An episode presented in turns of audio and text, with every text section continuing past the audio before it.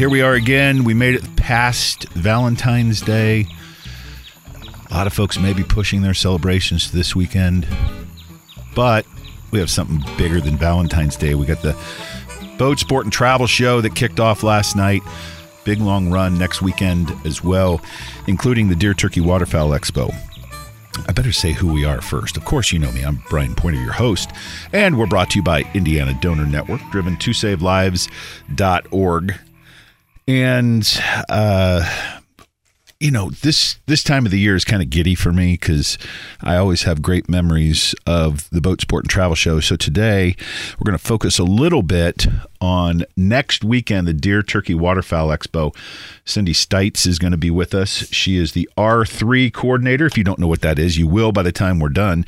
They're going to have a big booth uh, from the Division of Fish and Wildlife at the Deer Turkey Waterfowl Expo. She's going to be there. We're also going to talk to Tim Beck. He is the Hunter Education Coordinator for the state, one of my favorite people. They have a corner booth. We're going to find out what they're bringing. They always bring either archery or shooting. They have a bunch of conservation officers, a lot of kids lined up to do some interactive stuff, answer questions, and I always love that. But we're going to kick things off with. Uh, our friends at the National Shooting Sports Foundation, Chris Lee, is going to join us. We're going to talk about a couple of bills that are going to blow your mind here in Indiana. Both have made it out of the House and they're on their way to the Senate. But the National Shooting Sports Foundation, representing the shooting industry, never ceases to amaze me. The work that they have ahead of them. So don't go anywhere.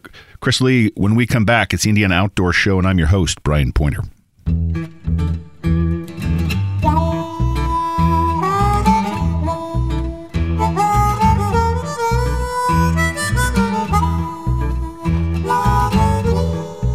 So good to be with you. It is the Indiana Outdoor Show. I am your host, Brian Pointer. Of course, we're brought to you by Indiana Donor Network, driven to savelives.org. That's the number two. Sign up to be an organ and tissue donor. We are making progress on that Indiana transplant list, but still work to be done. What a great legacy to leave. And you can do that when you buy your hunting and fishing license. Couldn't be any easier. Well, you made it through Valentine's Day midweek. Imagine this is a big weekend for uh, well, you know, follow up. Uh, maybe couldn't get away during the week. What a better way to, no better way to do that than the uh, Ford Boat Sport and Travel Show. Take your honey, walk around, buy a bunch of stuff you don't need, and enjoy all the sights and sounds. But you can do this, I promise. It is my pleasure to uh, have on the show Chris Lee, as mentioned at the top of the hour, he is with the National Shooting Sports Foundation. And Chris, it's been a minute, but how have you been? I've been doing well. How about you? I've been, uh, you know, just like everybody else, I'm still writing checks with 2023, and here we are mid February, and I'm not sure where January went. And one minute it's 10 below, the next minute I'm wearing shorts. Yeah, I'm a little confused. the, the beginning of the year um, for us in the government relations world. Um, it's, it's kind of a blur for us too. Um, so I represent the firearm industry with NSSF being the trade association for the firearm industry. We represent about 10,500 companies um, in the firearm industry across the country, and we have government relations people spread out throughout the country and at the federal level. And I myself, I'm based here in Indiana, but I cover eight states, and and this beginning portion of the year is the time when pretty much every state is in session across the country, and then a lot of states finish up around March or April, and things slow down a little bit. But but I'm with you. The beginning of the year is a blur.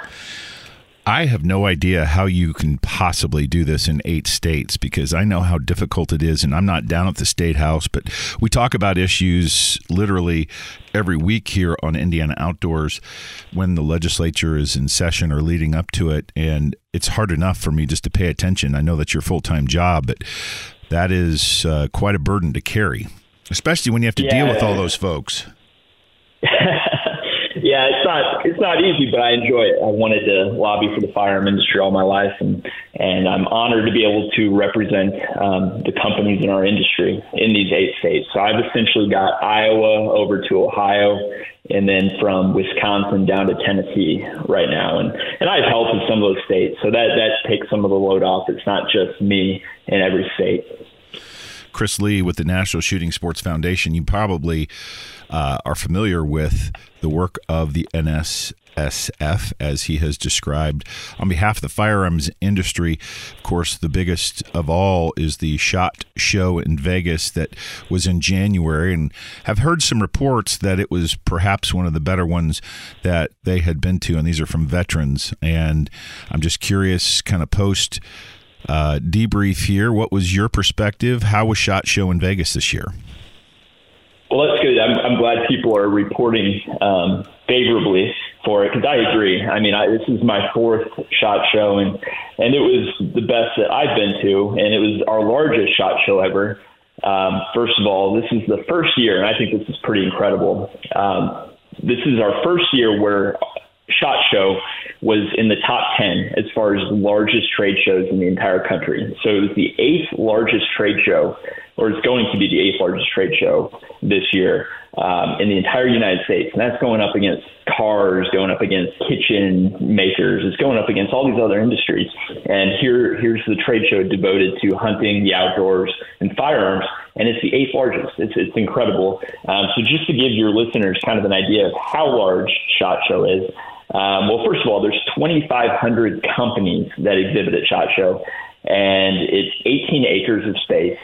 And if you were to walk every aisle of Shot Show, it'd be about 14 miles you'd have to walk to go down every aisle. Good uh, lord! So it's it's an incredibly massive area um, out in Las Vegas. Um, we take up two convention centers there, and with us being in Indiana here, I, your viewers might like to know that 28 of those 2,500 companies that exhibited at SHOT Show, 28 of them were Indiana-based companies.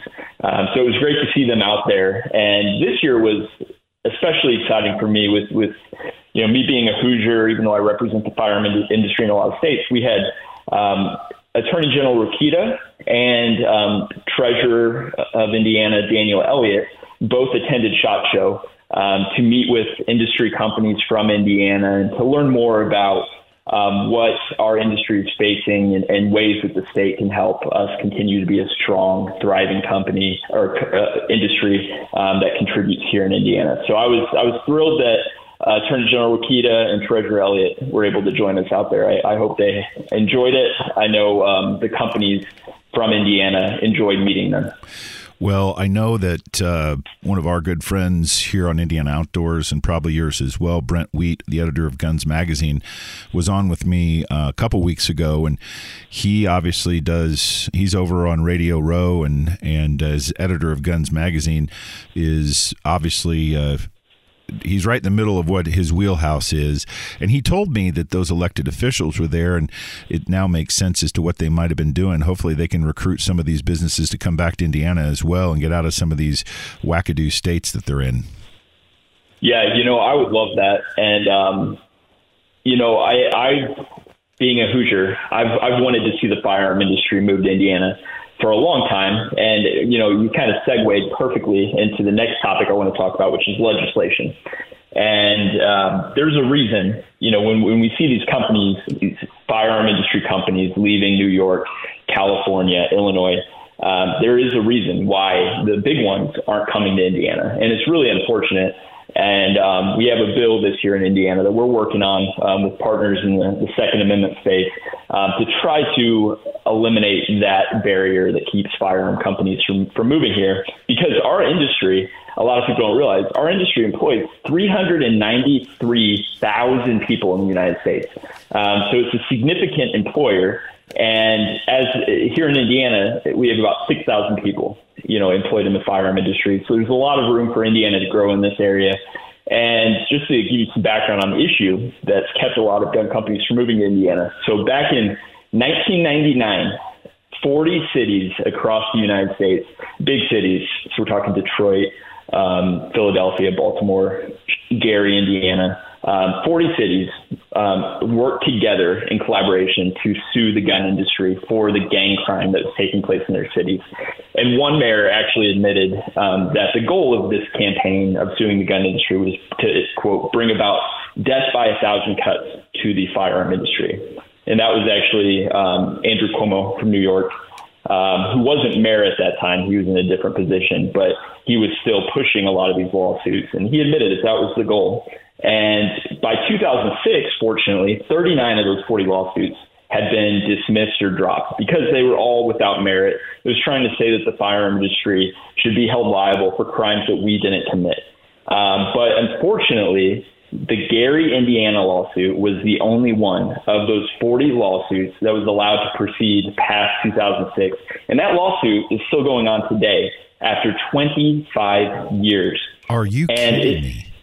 It's unbelievable. It, it's it's um, and it's without merit. I mean, really, is what it comes down to. And the state legislatures recognize that, and they've passed two bills over those 25 years to try to get the Gary lawsuit to go away uh, because it is it's costing Indiana jobs. It's threatening the firearm industry that's in Indiana. But on top of that, um, as part of discovery in this Gary, Indiana lawsuit, which I want to mention because some people that say, oh, well, why does the firearm industry want this 25 year lawsuit to go away? Are they afraid of discovery? Are they afraid of having to give, give over documents? And it's just not true. Um, the firearm industry has actually gone through a full round of discovery in this Gary, Indiana lawsuit, and we've pr- provided additional documents on top of that. Um, and so we've gone through discovery. Everything's been out there, but the gun control groups behind this Gary, Indiana lawsuit, and it is being run by gun control groups. Gary is very not really involved anymore, other than signing, you know, where they have to sign um, but the goal of this is to get to, to keep this lawsuit going so that they can keep doing discovery into the future and keep getting into firearm industry documents and private information of people that buy firearms. And this is how out of hand this lawsuit's gotten. We found out in November that as part of this lawsuit and part of discovery, the judge was ordering um, firearm retail shops in Northwest Indiana to hand over their A and D records, which are basically their firearm sale records, over.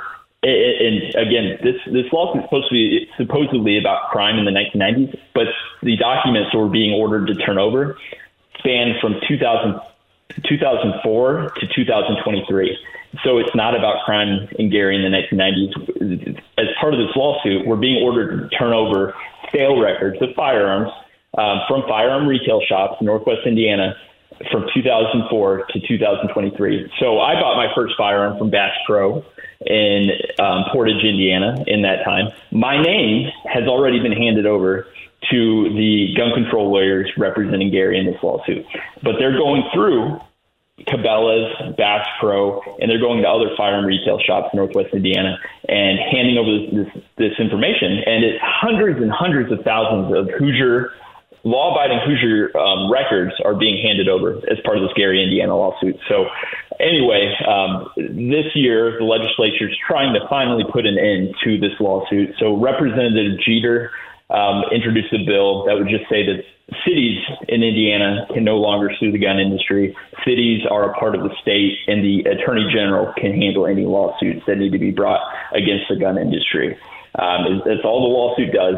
20 other states, 21 other states have this exact same law on the books, so it's consistent with other states. It's not anything new, um, and that's that's what we're we're working on here. And that bill is House Bill um, 1235, 1235, introduced by Representative Jeter and now is being led by Senator Freeman on the Senate side. So we're very hopeful that that bill, which has passed out of the House and is now in the Senate, we're very hopeful that the Senate in Indiana will move that bill um, for the sake of the firearm industry and the privacy of Hoosier gun owners. That is insane, and I wasn't aware of that, but that's scary stuff, especially. Yeah, it doesn't yeah. surprise me it's Gary, Indiana, but it doesn't matter if it was Indianapolis. It's absolutely shocking that that's still going on. So that's why we have great commentators, uh, commentary, and folks like you who are on the front lines who keep us uh, in line. Anything else in the legislature in Indiana that you're paying attention to? Yeah, we have another bill, and, and this bill is actually um, not just about firearms. It's about privacy of anybody that shops at a firearm retail shop. Um, so back in 2018, there was an idea floated in the New York Times that um, the, the credit card companies in the United States could actually start maintaining a list of people that shop at firearm retail shops so that that information could be handed over to the federal government, to law enforcement, whenever they want, essentially. Because right now, the federal government legally can't keep a list of gun owners. A lot of people don't know that, but they can't. So the idea was credit card companies can keep a list, federal government can reach into that credit card company data and figure out who owns guns um, so they can be targeted, essentially. And we had um, really, it was um, four years, gun control groups, Senator Elizabeth Warren, and some others that don't like the Second Amendment worked to get this organization based in Switzerland to approve a firearm retail code. So when, when you go to a gas station, your credit card says gas station. But when you go to a firearm retail shop right now, it says um, sporting goods sporting goods retailer or general merchandise typically. And um, this new firearm retail code would would make it so that any shop that sells over 50% of what they sell is guns and ammo, they would have to take a firearm retail code. And the other side has admitted that really they, they want it, they want this to target people. It's not a typical business decision to implement this code. Um, I was actually in a committee in Wisconsin, and somebody said um, one of the lobbyists for the gun control group. She said, "Well, we need a firearm retail code um, so we can see who's going to gun shops too often."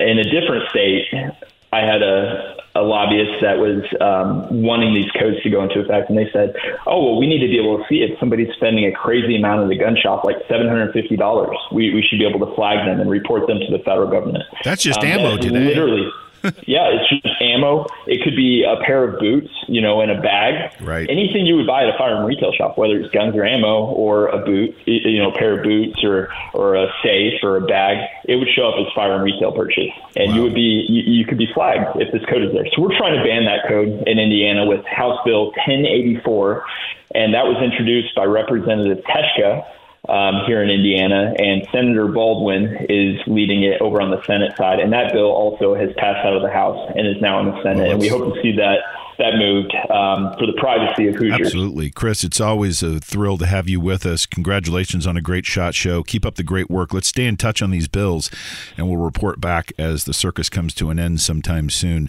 And I always appreciate you keeping our listeners in the in the know. Hope you have a great week, and thanks for being a part of Indiana Outdoors, my friend.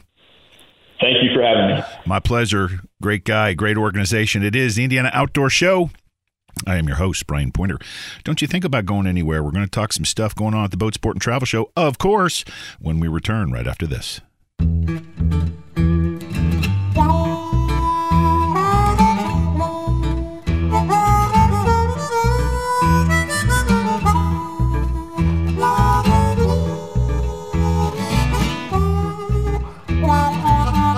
Is the Indiana Outdoor Show.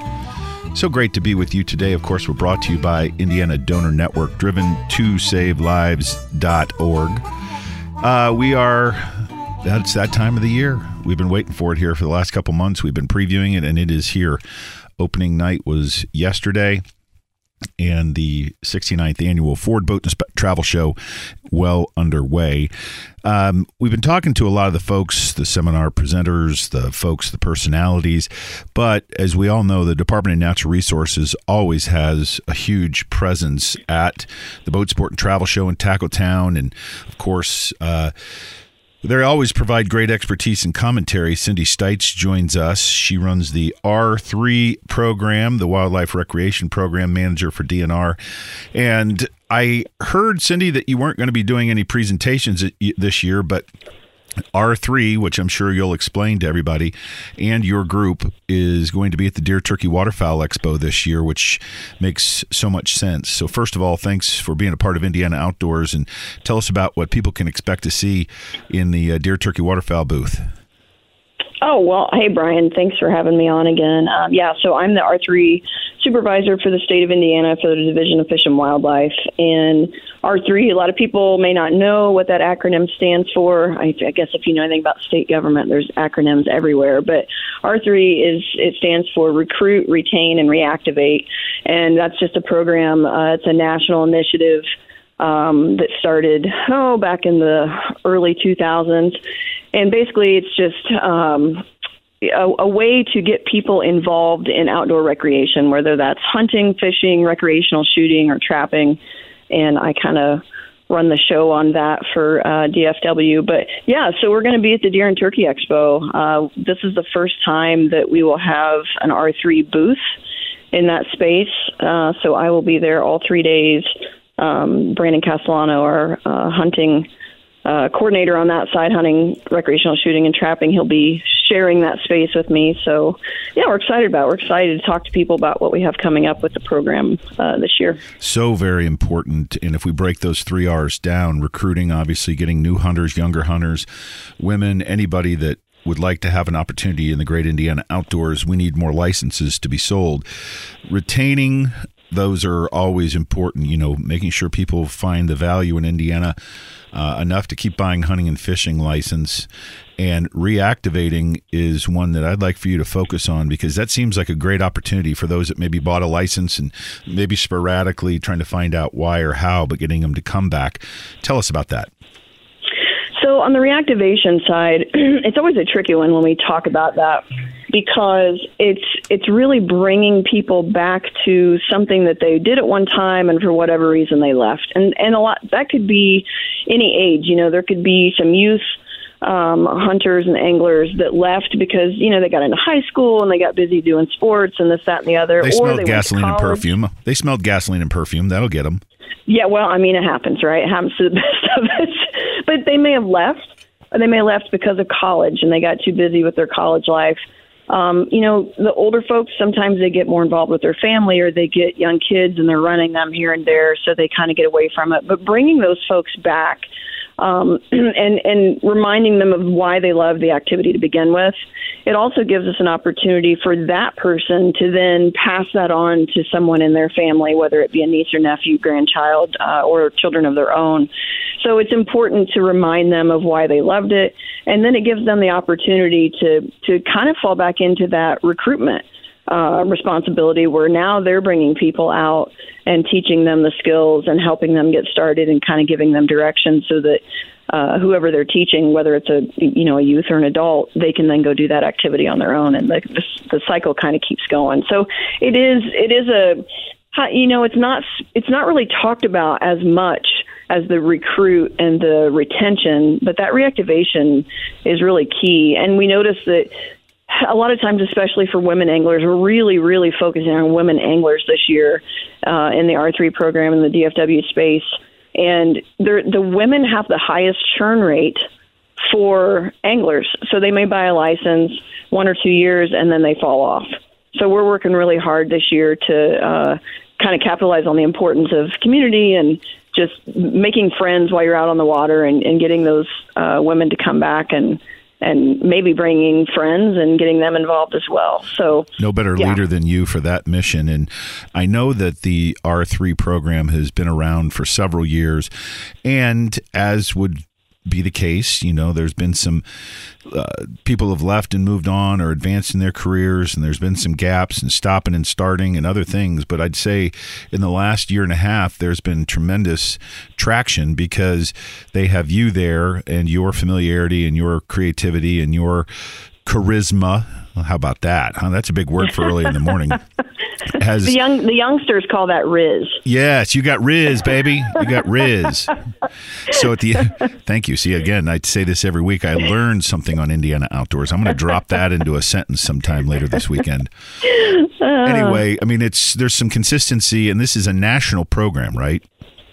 It is a national program. I mean, almost I I can't tell you that every state has an R3 coordinator, but I would say darn near. Uh, there is a R3 symposium that I'll be attending. That's held once a year. Um, the Council to Advance Hunting and the Shooting Sports, along with RBFF, which is the Recreational Boating and Fishing Foundation, they partner on that um, symposium for R3 practitioners and professionals, whether on the NGO side or state agency side. They do that once a year. We come together for a few days and really kind of look at a lot of different data and a lot of different um, ways that we can go about bringing people into the outdoor recreation, getting them to stay, or bringing people back. It's a it's a pretty big deal nationwide. And sure. and there have been some naysayers. I mean, there have been some people that have said, "Ah, we don't want you know we don't want more people in our space." But I think they lose sight of where that a lot of that conservation funding comes from. So it, it is actually really important to keep people engaged and, and introduce new people to the outdoors. And you know, we all know this to be the case, but it's not as simple as saying an email to these folks after you've captured their data saying,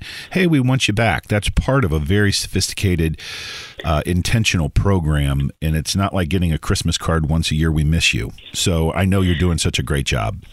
Yeah, it's really not. I mean, and and we've talked about that. We have some uh, events coming up. We kind of took a break on events last year because we were restructuring the R3 program. Uh, now we've got our strategic plan almost finished. We do have events coming up on the fishing and hunting side. Um, so we want to stay in contact with those folks. It's important to know what they want to learn before they come to the event. And then also we want to follow up. So we follow up right after what, you know, what did you like? What did you not like? Follow up again in a few months and just make sure that we're keeping that touch point so we can continue to help them on that journey. So we want to know what do you want to learn next? What can we offer you? Is there any information you need? Do you want to know where to go hunt, where to go fish? And as long as we kind of stay in contact without being kind of a bother to those folks, that gives them the opportunity to keep gaining in more information. And we can connect them also with NGOs around the state if they have a special interest in turkey hunting then we can maybe get them started in turkey hunting, but then turn them on to NWTF, and then they have a community that they can continue to learn from. Cindy, it's always great to have you be a part of Indiana Outdoors. We'll see you out there next weekend for Friday, Saturday, Sunday, deer, turkey, waterfowl. Stop by, say hello, learn some information from Cindy. Plus, you're just a darn nice person to visit with. So I'll look forward to seeing you next weekend, okay? Thank you. Thanks for being Thank part you. of this. Yeah, please stop and say hi. All right. We will. Thanks so much. Cindy Stites, one of my favorites. It is the Indiana Outdoor Show, brought to you by Indiana Donor Network, driven to savelives.org. You can buy a hunting and fishing license and do that at the same time. See, I just weave that in there. Anyway, don't go anywhere. Speaking of the deer, turkey, waterfowl, hunter education is next, right after this.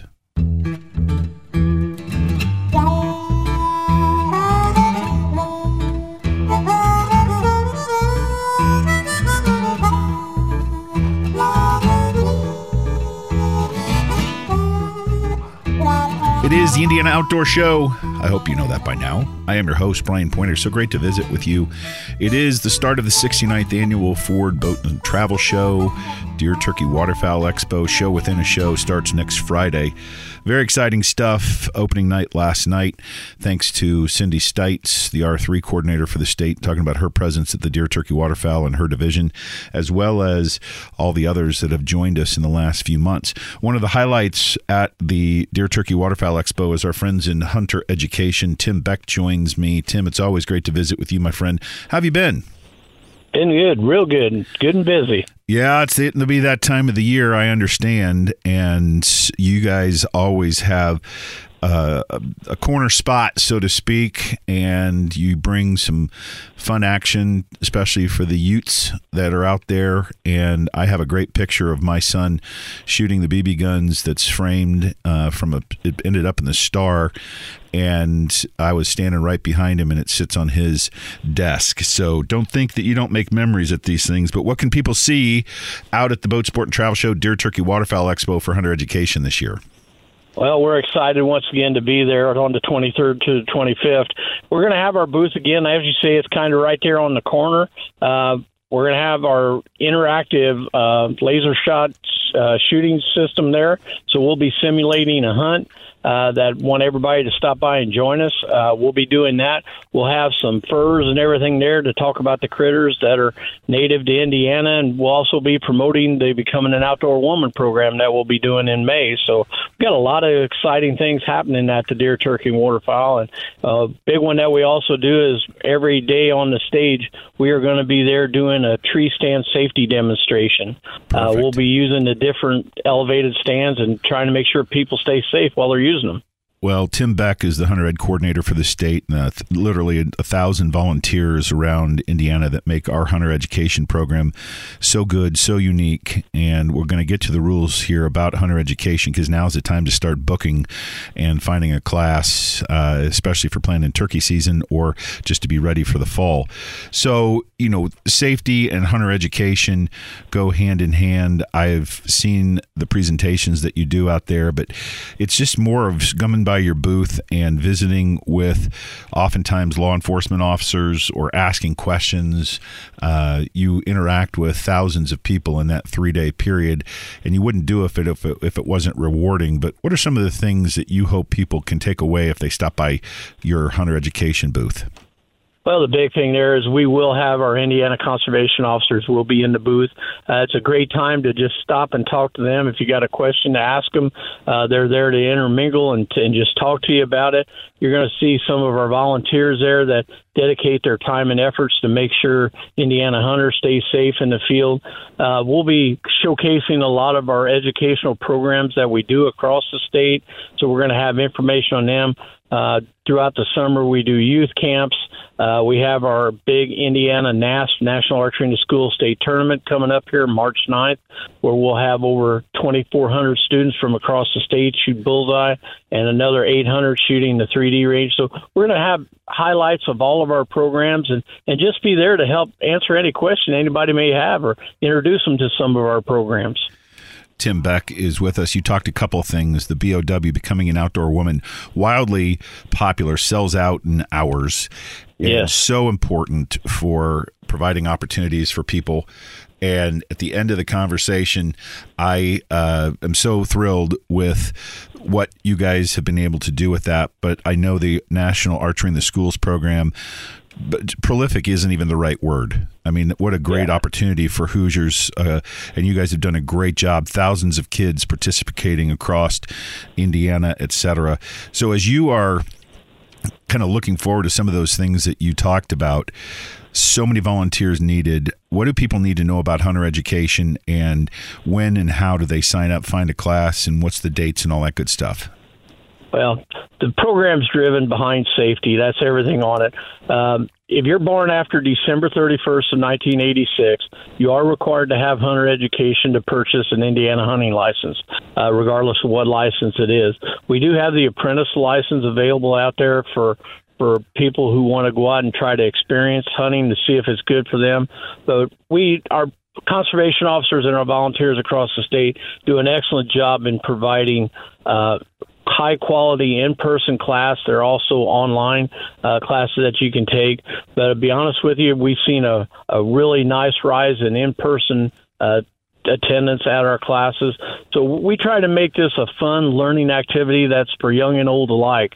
Uh, we may have the most experienced hunter out there bring someone to a class and everything, and it's not uncommon for them to walk up, shake one of the instructor's hands, and say, "Man, I've been hunting for years, but man, I definitely picked some neat things up at this class." So it's it's all about trying to provide a service and a benefit to the people who hunt our great state here in Indiana. Well, it's not just a service, it's a requirement by law. And as you've said, the reciprocity with other states also very important if you want to hunt in other places. Yep. But I'm going to be a personal testimony to what you just said. So I took hunter education back in the, gosh, early 80s probably and I still have my original hunter education card.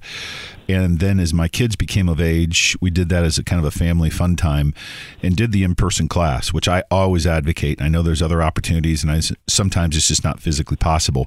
But the in person dynamic of seeing other like minded Hoosiers together, especially when you have teenagers or people that might be intimidated a little bit about hunting or they show up maybe oh gosh i have to do this to res- meet the requirements by law. But like you said i went through this with them again and i found it extraordinarily beneficial. Uh, it's not like i didn't know what i was doing but it was presented in a way i was like you know what? That's a great reminder. I didn't realize that. So the in-person classes are absolutely one of my favorite things to do. And my kids still talk about hunter education from some of the fun stuff that we did. And it was, you know, maybe it wasn't going necessarily to hunter education, but we got to go to dinner afterward. I don't care what they remember, they still went and had a great experience. Yeah, it's it's all about it. Truly, our motto is passing it on, and that's what it's about, Brian. Passing on safe, responsible, uh, wise management of our natural resources, and being safe while you're out there. Well, let's so, do uh, this. let's make sure people know how to get in touch if they're looking for a class, thinking, "Yep, I got to go. I got to take my son, my daughter, my mom, my dad, whatever." How do they do it? easiest way to do it brian is just go to the on your phone or on your computer and type in indiana huntereducation.com and that'll take you right to our web page where you can sign up for the class. It'll give you all the options and it also takes you there if you've already taken it and you lost your card, you can go right there to retrieve a new card as well. So indianahuntereducation.com will get you right where you need to go. Tim, I hope a lot of Hoosiers and a lot of young folks stop by your booth coming up next weekend. You know, I'll see you there. You always have good snacks back there, too. You guys pack it in. I like to watch what you guys do. Nonetheless, thanks so much for being a part of Indiana Outdoors, and we'll see you out at the Deer Turkey Waterfowl Expo next weekend. All righty. Thank you. We'll be there. My pleasure. One of the hardest working guys in the outdoors, Tim Beck. Thanks for all the work that he does, along with a thousand other volunteers. We're going to be back. It's the Indiana Outdoor Show right after this.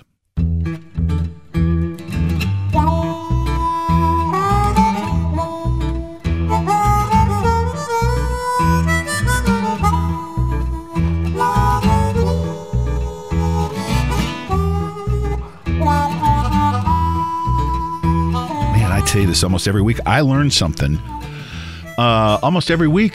Yeah, I did. It's Brian Pointer, your host of Indiana Outdoors, brought to you by Indiana Donor Network, driven to save savelives.org.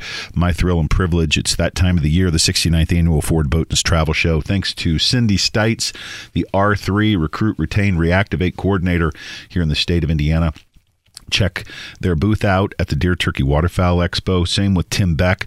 If you've been there, you know where their booth is. It's the same every year, and they always have a line of kids.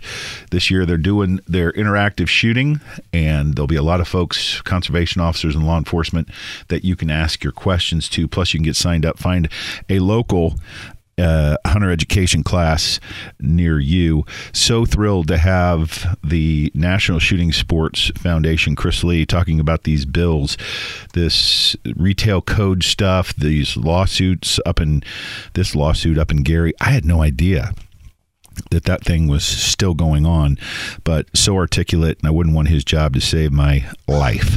Nonetheless, I also learned Rizz. Yes. See, we talked about having some swagger. Well, thanks to Cindy Stites, I got a new word I got to throw in to my vernacular this weekend. Nonetheless, it is the Indiana Outdoor Show. Remember, turn in a poacher, 1 800 TIP IDNR. I'll see you out at the great big show this weekend or next. Have a good one, everybody.